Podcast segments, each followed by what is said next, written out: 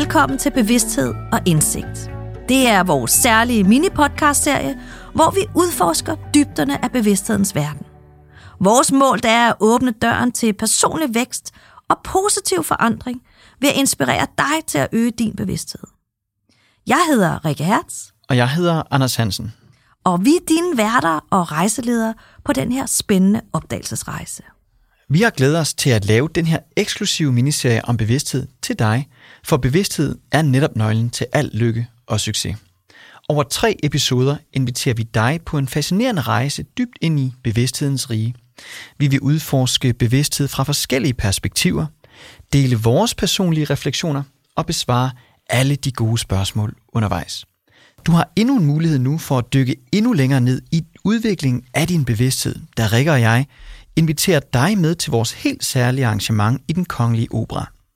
Det her arrangement er dedikeret til at udforske vores bevidsthed, og sammen med alt for damerne og med vores to vidunderlige talere, Hella Juf og Martin Thorborg, der åbner vi dørene til en dag med fuld fokus på at fordybe sig i bevidsthedens fascinerende og magiske verden. Så tag et dybt åndedrag, åbn dit sind, og lad os begynde rejsen sammen. Velkommen til Bevidsthed og Indsigt. Og i forbindelse med vores fantastiske arrangement i operan, så laver vi i samarbejde med Small Talk Big Questions en særudgave af vores samtalekort om bevidsthed. Og her har både Anders og jeg bidraget med spørgsmål, der kan inspirere dig til at blive endnu mere bevidst. Og det er faktisk nogle af de her spørgsmål, som vi vil stille hinanden i dag, ikke Anders? Har du mod på det? Det har jeg. Ja. Let's go. Det bliver rigtig godt. Sådan. Så øhm, Anders, hvad inspirerer dig til at lære og vokse? Wow, det er jo også et stort spørgsmål, men det, der inspirerer mig allermest til at lære, til at vokse og til at udvide min bevidsthed, det er de mennesker, der har gået vejen. Det er mennesker, som som vi ser op til, vores mentorer, vores coaches, dem i verdenshistorien, der virkelig har skabt en kæmpe forandring. Fordi vi ser, at de er ligesom os, de har de samme mentale værktøjer, vi har alle sammen den samme forudsætning for succes. Men det, der er forskellen, det er en lidt højere bevidsthed hos nogen, og en ikke så høj bevidsthed hos andre. Og Anders, de to gæster, vi har inviteret med i operan, mm. det er jo blandt andet nogle af dem her, vi synes, ikke? Det er det nemlig. At vi også lærer at vokse fra. Det Skulle vi ikke lige fortælle om, hvad det er for nogle gæster, vi to har inviteret, og været så heldige ved at komme? Jo, vi har jo den helt vidunderlige Hella Juf, som mange jo kender allerede, som holder en tale til bevidstheden, ja. og er jo et af de mest inspirerende mennesker. Hun er fuldstændig pragtfuld, og så gør hun det på sådan en dejlig, jordnær og super morsom måde, ikke? Præcis. Så øhm, den må man da ikke gå glip af. Og så har vi jo også øh, inviteret fantastiske øh, Martin Thorborg, øh, som jeg i hvert fald altså beundrer rigtig meget. Jeg synes, han er et virkelig øh, bevidst, ubevidst menneske på den måde, at han simpelthen altså er super modig og super autentisk, og jeg synes, han står så stærkt i øh, sine værdier. Og jeg synes faktisk, at han altså virkelig øger min bevidsthed, når jeg lytter til ham. Det gør han nemlig. Han har en virkelig interessant vinkel på, ja, også personlig udvikling. Han taler også meget om lederskab og det her indre lederskab, som vi jo har brug for, for at kunne lede os selv og dem omkring os, og har nogle vidunderlige vinkler på lige præcis det. Så det er jo noget, vi virkelig, virkelig glæder os til. Og gode eksempler på mennesker, som lærer os at vokse i vores liv og i vores bevidsthed. Rikke, jeg tænker på, hvordan udforsker du din egen bevidsthed på daglig basis? Jeg har stunder, hvor at jeg reflekterer over mine intentioner eller mine reaktioner. Og øhm, jeg, jeg stræber jo efter at være et bevidst menneske, så meget af min vågne tid som muligt. Og, øh, og det går også ganske udmærket, men jeg vil jo også øh, være helt ærlig at sige, at øh, jeg løber ikke rundt hele øh, min vågne tid og bevidst, bevidst, bevidst. Så, øh, så jeg lever mit liv og gør mine forskellige øh, gerninger, og, øh, og så kan jeg godt mærke, at nogle gange så kører det lidt på autopilot.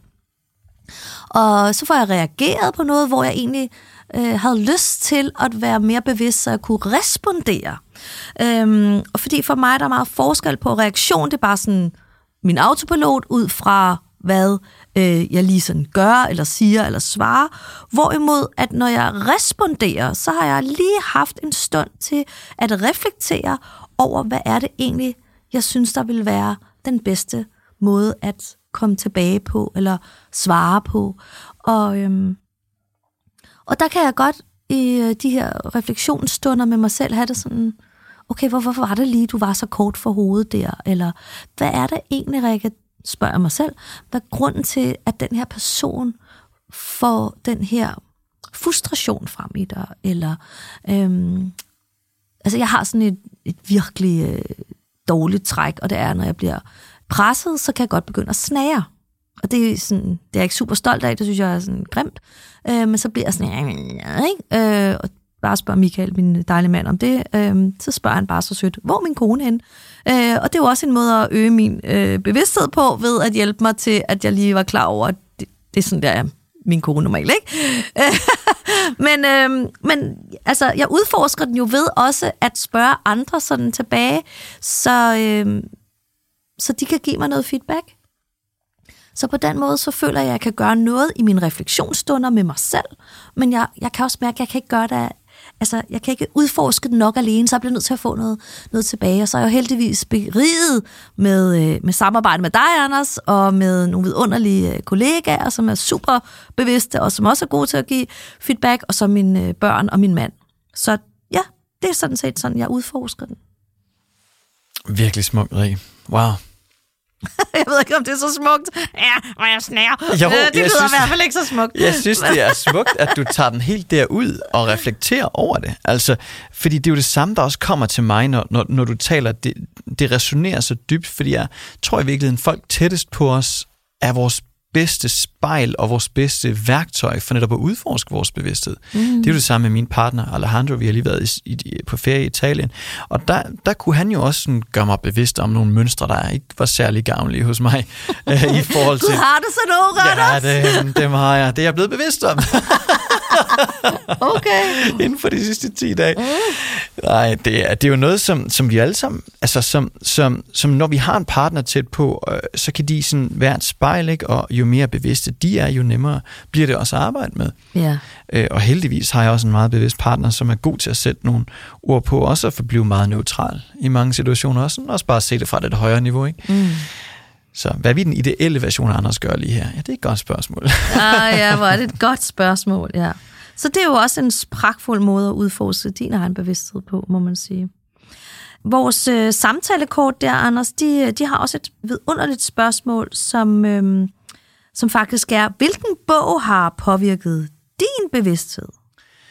Det er jo også et godt spørgsmål, og jeg tror, når vi alle sammen kigger tilbage, så har der været et vendepunkt i vores liv, eller der var, vi, vi fik, der var noget, der indvirkede, havde en så stor indvirkning på os, formentlig en bog, eller et seminar, eller en oplevelse, som vendte alt på hovedet. Og for mig var det bogen Din underbevidsthed skjulte kræfter af Dr. Yeah. Joseph Murphy. Mm. Jeg troede, jeg var mine tanker, da jeg var i underholdningsbranchen stadigvæk, og havde bygget det hele op fra scratch øh, hjemme i USA, og følte, at nu gik det virkelig godt, men jeg, jeg var stadigvæk, altså det hele var, det var bare autopilot. Der var ikke ret meget bevidsthed. Og jeg begyndte at lære, at jeg ikke mine tanker. Jeg kan faktisk guide dem. Jeg kan tage bevidst kontrol. Jeg kan, jeg kan tage ansvaret tilbage, som du jo også så smukt siger. Ikke? Fra mig er det første, eller imod mig er det første stadie, andet stadie er fra mig. Altså nu kan jeg begynde at tage sådan en aktiv rolle i min samskabelse med mm. mine resultater. Og den bog fik mig til at se og disassociere mig selv fra mine tanker og tage mere bevidst kontrol over dem. Og der skete der jo nogle kæmpe kvantespring i, i mit liv som et resultat af bare sådan den ene bog. Så, så den har helt klart påvirket min bevidsthed på min rejse. Men Rikke, det spørgsmål er jo simpelthen nødt til at stille dig også. altså, du har haft en lang rejse med din bevidsthed. Hvilken bog eller hvilket indhold har sådan påvirket dig mest? Det har Wayne Dyers øh, spirituelle løsninger. Mm. Og øh, årsagen til, at sådan fuldstændig øh, altså, skråsikker det er, at der jeg havde arbejdet med det spirituelle i rigtig mange år og læst. Jeg, jeg satte mig jo for som et mål, at, øh, at jeg ville øh, studere det, så jeg skulle læse en bog om ugen. Og øh, det betyder, at når jeg stod og rørte i øh, gryden og lavede mad til børnene, eller altså, stort set nærmest øh, støvsud og sådan noget, altså, så, så øh, læste jeg en bog. Ikke? Og, øh, og da jeg havde læst alle de bøger, øh, måske, jeg ved ikke, 300-400 bøger, så, øhm, så var der en, der kom og gav mig den her øhm, spirituelle løsninger. Og så, da jeg læste den, så tænkte jeg, det var jo simpelthen utroligt. Den ene bog, den har rummet stort set alt det, bare kogt ind til sådan en markedterning øh, af, af tydelighed, af, af klarhed og af enkelhed. Og jeg følte simpelthen, at jeg ligesom blev så bevidst øhm, om, hvor enkelt man kan gøre noget, og det ikke behøver, at, når man trækker sindssygt meget underholdning ud af alt muligt. Så for mig er den bog, altså den, der har påvirket min bevidsthed om, at man kan formidle et utroligt svært emne og bredt emne som spiritualitet, og det kan man formidle på en enkel, kort og præcis måde. Fantastisk. Hvilke øjeblikke giver dig dyb taknemmelighed, Rikke? Åh, oh, et godt spørgsmål. Altså lige nu, så, så føler jeg mig dybt, dybt taknemmelig over at sidde her med dig, Anders, og øh, jeg, jeg føler, at det her, det er lige præcis med til at øge min bevidsthed. Øh, så er altså, jeg er dybt taknemmelig øh, for at gå om morgenen i min skov med min lille hund. Øh, jeg er dybt taknemmelig for at øh, kigge på mine øh, dejlige børn, mine børnebørn, øh, mit skønne sted. Øh, hver eneste dag øh, er jeg jo så begunstiget, at jeg får lov at hjælpe nogle mennesker med at blive mere bevidste. Øh, både i form af øh, mine klaverjante readings, mine øh, trance sessions, min uddannelse og Altså hver gang jeg ser, at vattet i, i lyset, i øjnene på et menneske, det øges, så bliver jeg altså rørt af taknemmelighed. Wow. Smukt svar. Ja, det er jo det med taknemmelighed for dem tættest på os, det er altid det letteste sted at starte. Ikke? Altså, mm. det er sådan, der er sådan en mm. dyb kærlighed, en dyb følelse, som ikke kan beskrives med ord. Ja, og så jeg føler mig meget, meget taknemmelig i naturen. Mm. Og, øhm, og jeg vil også godt sige, at jeg føler mig også vildt taknemmelig over mig selv. Mm. Øh, jeg er vildt taknemmelig over, at øh, jeg er sund og rask, og jeg er 52, og at nogen tror, at jeg er søster til Emilie, øh, som er 28, og øh, jeg er rigtig, rigtig taknemmelig for, at jeg faktisk øh, altså, spiser bevidst og, og, og behandler mig selv bevidst. Mm. Så godt. Ja. Anders, de her samtalekort, de, det er altså nogle ret stærke spørgsmål. Og, øh, og det, der sker, når, øh, når vi trækker et af de her kort, så, øh, så bliver vi jo også... Altså, jeg bliver altså nysgerrig på at høre dig svare på det også. Så øh, har du ikke lyst til os at dele, hvilke øjeblikke giver dig dyb taknemmelighed? Jo, absolut. Det er noget lige det samme. Altså, det er morgenstunden, hvor jeg er op tidligt, hvor jeg drikker en kop kaffe, ser ud over vandet, nyder stillheden, nyder roen, ser kærligheden i mine to små hundes øjne, møder Alejandro, altså min partner, det er de ting, der giver mig sådan dyb, dyb taknemmelighed. Også på samme linje med dig, Rikke, at se deltagere, at se mennesker vækste i deres liv, se dem påvirke deres familier, deres omgivelser. Mm. Det er den bedste følelse i verden. Det er jo også den største gave i verden i virkeligheden, ikke? Gaven om personlig mm. udvikling. Og som du også så smukt siger, gavmildhed er, er den, en af de højeste frekvenser i universet. Ikke? Så, mm. så det kommer også med, med dyb taknemmelighed i kølvandet. Ej, hvor smukt også, ikke? Ja. Fordi at gavmildhed fortæller jo så meget. Det fortæller jo også en bevidst beslutning om at give ud. Mm. Og at gavmildhed, ja, det er rigtigt, det er den højeste spirituelle dyd i universet. Men der er også noget, at når vi er gavmilde, så fortæller det os jo også, at vi har rigeligt. Ja. Er det ikke rigtigt? Jo. Altså, så er vi jo ikke i nød. Så er vi i overflod eller i overskud. Og det synes jeg faktisk øh, også er vidunderligt at være taknemmelig for. Absolut. Mm. Ej, det er altså en god spørgsmål, Anders. Virkelig gode. Ja. Og lad os, øh, lad os fortsætte. Ja. Rikke, når du kigger på dit liv, hvilke mennesker har så haft en positiv indflydelse på din bevidsthed? Mm, jeg føler, at det er tusindvis af møder. Øhm, og, og det nemme svar kunne jo være sådan, ah, men det er jo alle de her store guruer, jeg har rejst rundt og blevet undervist af i verden. Men i virkeligheden vil jeg faktisk sige sådan, meget af det, som virkelig påvirker min bevidsthed positivt, det er, når folk stiller spørgsmål. Og øhm, altså, jeg føler, at det, der sker, når folk stiller et spørgsmål, så, så er der en proces inde i mig, som gør, at jeg både skal forholde mig til, hvad er egentlig deres behov? Altså, hvad er det egentlig, egentlig de spørger om? Hvad er deres behov? Og så synes jeg også, at det giver mig en forøget bevidsthed om, jamen, hvad for en vej kan jeg vælge? Jeg har faktisk mange veje at kunne tage, øh, at bringe et svar frem. Og øhm, jeg kan vælge at gøre det fra et fysisk sted, jeg kan gøre det fra et følelsesmæssigt sted, jeg kan gøre det fra et mentalt sted, jeg kan gøre det fra et spirituelt sted. Og, øhm, og det gør altså, at jeg føler mig sådan i virkeligheden utrolig bred, eller have sådan en bred spændvide. Og øhm, derfor så føler jeg virkelig, at, at mennesker, der stiller spørgsmål, øhm, det betyder jo også, at de er nysgerrige, er øh, engageret og har lyst til at få svar og på den måde udvide deres bevidsthed. Så det er faktisk mit møde med alle mennesker, der har mod til at stille spørgsmål. Så smukt. Ja, kvaliteten af svaret er også afgjort af kvaliteten af spørgsmålet. Hoved, Måske. Eller også, eller også altså, jeg, jeg, jeg, jeg tillader mig at sige sådan, at du ved jo selv, når vi to, vi, vi laver jo en masse øh, øh Q&A's, og vi laver en masse undervisning og så videre, hvor at folk stiller spørgsmål, men jeg synes faktisk, at det øh, er sådan, at folk kan have svært ved at stille og formulere spørgsmål. Mm. Så jeg, jeg, jeg føler faktisk, at det spændende, det er at prøve at gå bag ved spørgsmålet og fornemme, sanse, oh ja. hvad det egentlig er, deres behov er med det spørgsmål, de stiller. Ja, præcis. Fordi at, at det er lidt provokerende sagt, og undskyld, hvis nogen skal føle sig ramt af det, men det er, jo, det er jo rigtig, rigtig svært for folk faktisk at stille spørgsmål. Så hvis jeg bare svarer nøgternt på et lidt tvivlsomt spørgsmål, eller et måske et lidt mindre skarpt, klart spørgsmål, Præcis. ja, så bliver svaret selvfølgelig ikke lige så godt. Men at det, jeg faktisk ligger ind i her, det er at gå de her dybere lag ind i det, for at fornemme og sanse, hvad er personens motiv, behov, hvor kan jeg møde det menneske for at svare bedst på det, de egentlig rigtig, rigtig spørger om, eller har brug for.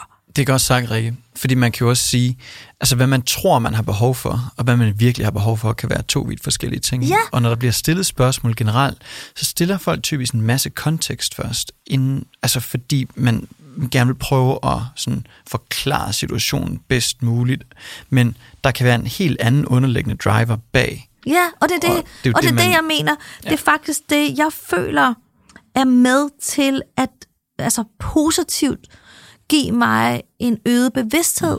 Det har indflydelse på mit eget refleksionsniveau, og perspektivet bliver meget bredere, og jeg føler også, at der er noget meget altså, kærligt og, og rummeligt i at gå bag ved det, som folk spørger om, og så faktisk søge, hvad det er, de rigtig har brug for at få hmm. af svar.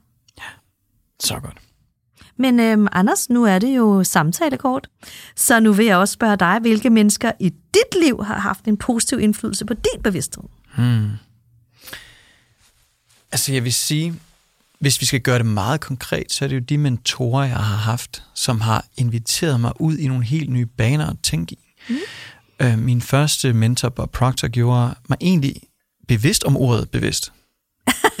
kan man sige. Jeg var jo ubevidst inkompetent. Jeg anede ikke, jeg ikke vidste. så det var jo en lang rejse. Ikke? Dejlig erkendelse. ja, men virkelig, der var blindhed på alle, på alle fronter. Så han var egentlig det menneske, der virkelig fik mig til at se vigtigheden af bevidsthed og bevidstheds udvidelse i mit liv. Og jeg måtte jo også konstatere, at, at det var bare en sætning på det rigtige tidspunkt, der egentlig gjorde det. Jeg tror, at vi har sådan en tendens til at tro, at det, det skal være lang tid med et menneske, der sådan skal tage os i armen og føre os imod. Men det kan være en enkelt sætning, der får en til at tænke i en helt ny bane, ikke? som du også var inde på før. Altså, det man tror, man har brug for, kan være meget forskelligt fra det, man i virkeligheden har brug for. Så i mit liv, der var det Bob Proctor, der i første omgang virkelig fik min, mine øjne og min indre blik op for en anden måde at leve på, og, og vigtigheden af bevidsthed. Fordi som han sagde, Anders, du kan kun se indholdet af din egen bevidsthed. Ja. Han var også et virkelig inspirerende menneske. Meget. Ja. Meget inspirerende. Mm. Tak, Anders. Jamen, øhm, så vil jeg gerne stille dig et andet spørgsmål her fra, fra Esken. Hvordan fejrer du dine personlige sejre? Det er så interessant. Jeg tror nok, jeg har sådan to go-tos, når jeg skal fejre en sejr. Den ene er lidt, lidt anderledes. Jeg får altid lavet et nyt jakkesæt. Det er også virkelig pænt, det du også har på i dag, Anders. Du er altid så ulastelig klædt. Åh, oh, tusind tak, Rikke. Og i lige måde. Men det, Det er da en dejlig ting. måde. Ja. Og, og hvordan kan det være, det får jeg bare lige lyst til at spørge ind til, selvom det ikke er kårene, men, men hvordan kan det være, at det er et jakkesæt? Fordi det er med til at få mig til at føle mig endnu bedre tilpas med mig selv. Ah, Jeg føler, når jeg går klædt på en bestemt måde, så er det med til at understøtte et sundere selvbillede for mig selv. fedt.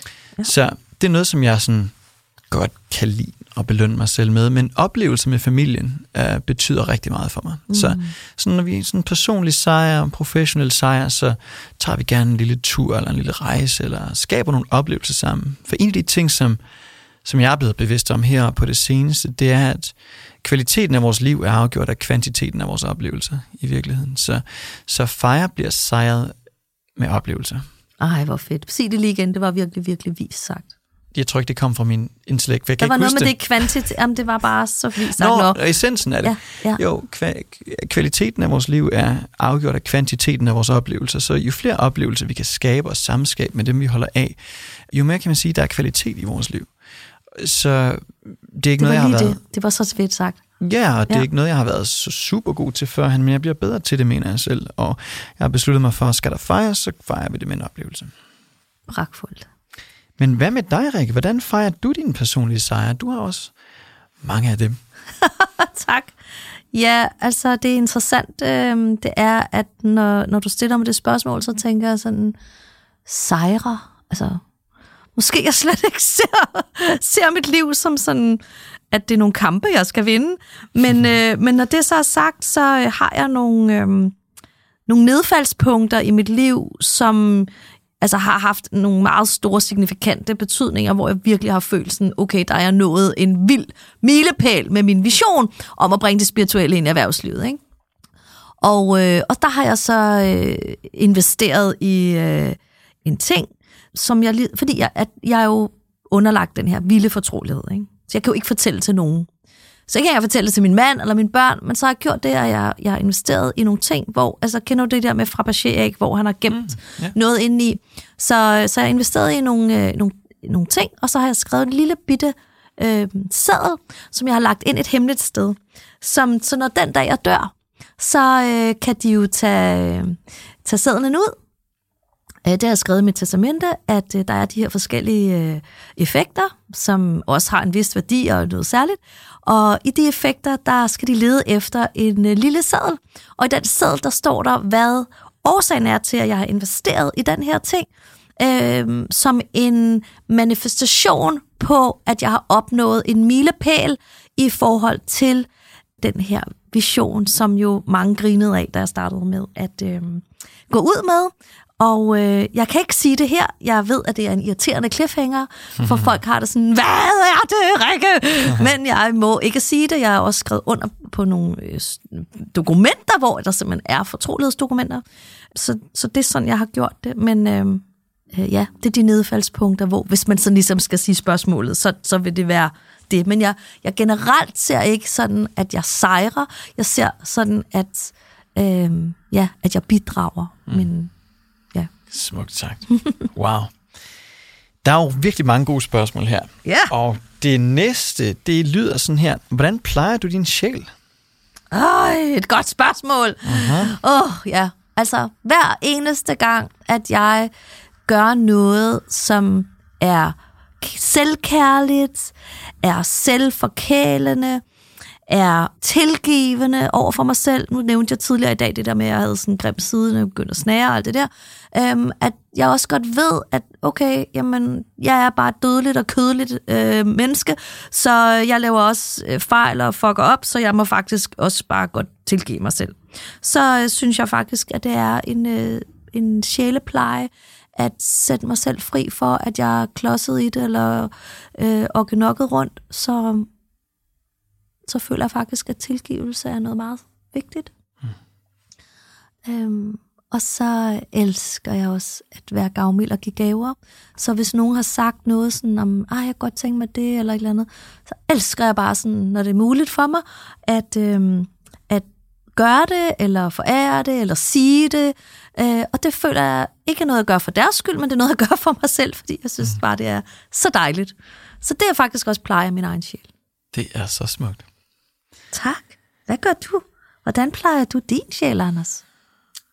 Jeg kan mærke, at når min sjæl har brug for en lille smule kærlig pleje, så tager jeg først mig af det fysiske. Så får jeg en rigtig god gang kropsmassage og noget rigtig god kropsbehandling, som får mig ned i kroppen, og så har jeg det bedre uh, med mig selv. Men jeg har også dyb, dyb taknemmelighed, um, kærlighed til andre oplevelser, og jeg gaver også. Jeg har det lige præcis på samme måde. Elsker at give, og nogle gange, mange vil sige lidt for meget, men det er svært at lade være, når man mærker den energi, det kommer med. Ikke? Mm. Altså, så det er helt klart sjælepleje og tilgivelse, som du siger også, er en, en vigtig del af det. Noget, som jeg uh, på det seneste er blevet mere og mere bevidst om vigtigheden af. Det er der ingen tvivl om. Fantastisk. Jeg tror ikke, du kan give for meget. Det kan man heller ikke. Altså, så skal det kun være fordi, at nogen føler, at det kommer ud af balance. Mm. Men hvis man giver fra det reneste sted, hvor der ikke er nogen forventning om, at folk skal give noget tilbage, eller man holder et eller andet lille skufferegnskab og sådan noget, så tror jeg aldrig, vi kan give for meget. Overhovedet ikke. Det kommer altid. Det er jo bare energicirkulation. Mm. Men der vil altid også være mennesker omkring en, der måske synes, at det bliver lidt for meget en gang imellem. Måske fordi deres, I deres selvværd ja. ikke synes, at de kan tage imod det. Jeg ved det ikke. Præcis. Nå, men øh, Anders, jeg vil gerne stille dig et øh, afsluttende spørgsmål her øhm, fra Esken. Hvordan ser dit ideelle selv ud? Wow. Det er jo et stort spørgsmål. Når vi tænker på os selv, så tænker jeg jo ikke kun på et element af mig. Jeg tænker jo på mit sind, jeg tænker på min følelsesmæssige tilstand, jeg tænker på min fysiske krop i høj grad. Og mit ideelle selv er en afbalanceret version, som er meget lidt reaktiv, meget skabende, tager meget tid ud til at reflektere, til at skabe, til at integrere, til at bidrage positivt til min omverden. Vi er lige i gang med et stort paradigmeskift lige nu i måden, vi gør ting på i vores virksomheder i forhold til de mennesker, vi skal ud til. Mm-hmm. Og det er en stor del af det kan jeg mærke, det er rigtig vigtigt for mit ideelle selv at udtrykke mig på den måde. Det er en, en følelsesmæssig tilstand af at være forankret i taknemmeligheden. Og så har jeg også været meget optaget af på det fysiske plan at biohacke mig selv så meget som muligt. Ja. Fordi jeg godt kan lide at være her på det fysiske plan, og jeg vil gerne være her så længe som muligt. med så god krop som muligt. Og jeg fik faktisk at vide den anden dag, at selvom min fysiske krop er 42 år, så har jeg en biologisk alder på 28, så det ser ud til at virke nogenlunde. Wow, tillykke. Ja, tak. Godt. Men, men mit, så mit ideelle selv, det er en fysisk tilstand, som jeg har det bedre og bedre med, øh, jo ældre jeg bliver. Og det er en mental tilstand af at føle, at jeg skaber et, et, et, et signifikant bidrag til den her verden, mens jeg er her. Og oh, det er smukt, Anders. Jeg tror, det er nok den bedste måde, jeg kan sådan formulere det på. Men det er jo et stort spørgsmål. Ja. Nu tillader jeg mig så at spørge dig om det samme, Rikke. Ja. Hvordan ser dit ideelle selv ud, når du sådan skal prøve at sætte nogle ord på? Jeg skal altså også lige tænke over det spørgsmål. Det er et vildt godt spørgsmål. Det er det. Øhm, det første, der kommer til mig, det er, at jeg lige tager fat i en drømme- øh, og målsætningsbog, jeg har lavet, hvor jeg faktisk har, har øh, sat mig et mål om, at jeg vil være den mest autentiske udgave af mig selv. Og når, når jeg siger det, så er det vel egentlig det, der er det ideelle for mig, det er at være det mest autentiske selv. Det vil sige, at der er en fuldstændig overensstemmelse mellem det, jeg er, og det, jeg viser verden. Jeg, øh, jeg vil også sige, at det ideelle selv for mig, det er også at have øh, rummelighed og ambition. Så at jeg på den ene side rummer det, som der er, det grimme, som det har vi været inde på tidligere, men at jeg også altid har en ambition om at løfte min standard. Og øh, jeg ser egentlig sådan, at det ideelle for mig, det er hele tiden at løfte min standard. Så øhm, på den måde, så er det ideelt for mig at bevæge mig hele tiden, at øge min bevidsthed, at øge mine relationer, min forbindelse med relationer, at øhm, udvikle det, jeg bidrager med, og jeg føler også, at jeg faktisk er ret godt tilfreds. Altså nu sad jeg lige og blev meget motiveret af det der med din biohacking. Jeg er jo så 52. Og øh, jeg, jeg har målt det her med øh, sådan inflammationsting og sådan noget, ikke? så jeg er gået sådan lidt anderledes til værk, men, men altså det her med virkelig at have et sundt helbred, det handler ikke så meget om altså udseendet alene, men det handler virkelig om en, altså, en indre følelse af overskud og sundhed. Øh, nu er jeg for eksempel helt vildt syg forleden dag, øh, og det der med ligesom at kunne altså, møde mig selv med accept af, kroppen er i gang med at give slip på noget, men også sådan, jeg kan også være berettiget til, at altså, for mig der er det ideelle, det er også at, at tillade mig selv, ikke at være sådan, way, at det kører, og så bare ærgerligt, nu er jeg altså syg, og nu må jeg aflyse det hele, og nogen bliver skuffet, og ja, det er synd, men øh, så må I, altså, ja, komme en anden dag, og så faktisk læne mig ind i, at jeg også har den svaghed, øh, som det jo er, når kroppen den er svækket. Fordi det, øh, og årsagen til, det nok er så vigtigt for mig, det er, før tiden, så tog jeg bare et glas øh, panodiler og gik videre, ikke? Altså, fordi der var ikke, der var ikke plads til, at jeg måtte hvile og lade min krop for, altså, få afgiftet med det, den nu skulle af med i sygdom. Men øh, det synes jeg selv, jeg var sådan ret glad for, at jeg bare kunne læne mig ind i. Så det vil jeg sige. Men øh, ja, det er autentisk, det at være fuldstændig i overensstemmelse med det, jeg er, og at alle mennesker, der øh, møder mig, om det er privat, om det er virksomhed, om det er arrangementer, om det er velgørenhed eller andet, vil sige sådan, Rikke Hertz, hun er bare den samme. Det, det vil jeg sige, det, det er det ideelle selv. Hvor er det smukt. What you see is what you get. Men det føler yeah. jeg jo allerede, at du er. Jamen, hvor er det dejligt så kan man jo sige, at jeg måske lever meget det, og så er der nogle justeringer med noget mere rummelighed og noget mere ambition. det er ja. så smukt. Men tak, Anders. Selv tak. Hvor er det en vidunderlig rejse ned i bevidsthed. Her er nogle skønne, skønne spørgsmål. Ja, og skulle vi ikke bare lige sige, at hvis, øh, hvis man nu er vildt inspireret af, af, af, netop at tage de her refleksionsstunder og de her bevidsthedsstunder, så, øh, så har vi jo både øh, udgivet vores bog Bevidsthed, og, og på baggrund af den bog har vi jo så også udviklet de her samtalekort sammen med Small Talk Big Questions. Og hvis du har lyst til at dykke endnu dybere ned i din bevidsthed, så vil Anders og jeg gerne invitere dig med til vores særlige arrangement i den kongelige opera.